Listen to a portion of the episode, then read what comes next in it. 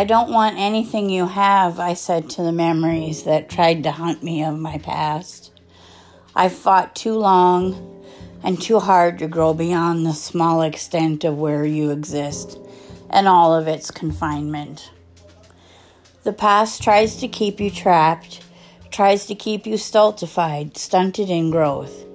Who we are before we become all that we've meant to be keeps us from experiencing the fullness of the embrace of the now when we're occupied with then. When we are preoccupied with other thoughts, there is no room for fresh or new or conceivability of that which wasn't there before. The past echoes and reverberates in sending vibrations throughout each limb into each space and vessel and carries through to our brain and weakens us because of the accusations railed against, because of things we've chosen years before. There is no room for a fresh view.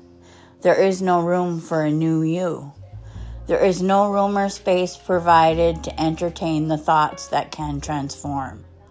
Some get stuck with various styles and things, but we can get stuck with memories and parts and pieces and objects of the past that won't let us go or we choose not to let go of because we want to hold so tightly to what was that we can't accept what is.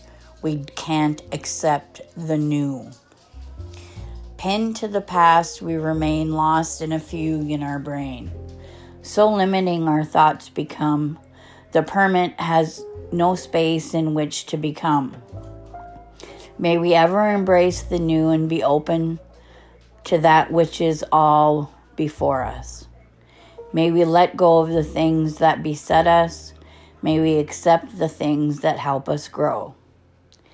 May we accept the things that transform our being and transform our mind and changes us deeply within to the better. Lord, help us to see that which we have yet to go and seek them forth as our goals and not to be overcome by pressure for not being able to plan and prepare or shift and change because we are so stuck to yesterday that we cannot embrace today and we cannot not face tomorrow. Reveal to us the joy that lies in creation, the joy that lies in the new, the joy that lies in making something where there was nothing, the joy that lies in vision, the joy that lies in purpose. May we relinquish the past so that we may accept our todays and hope for our tomorrows. May we have the expectation, Lord, that you will meet us every step of the way and guide us on our path and lead us closer to you. Let us not get stuck in the past and pricked by the thorns of yesterday's doubt. Help is in reaching for that contact into the new.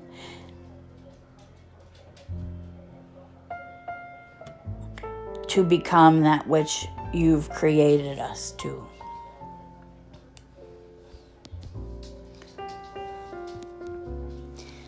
Becky Butler.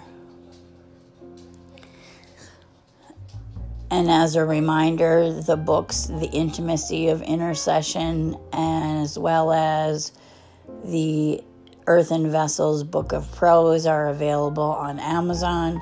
If you do a search for Becky Butler, both books will come up and they are available in paperback format or ebook if you so choose.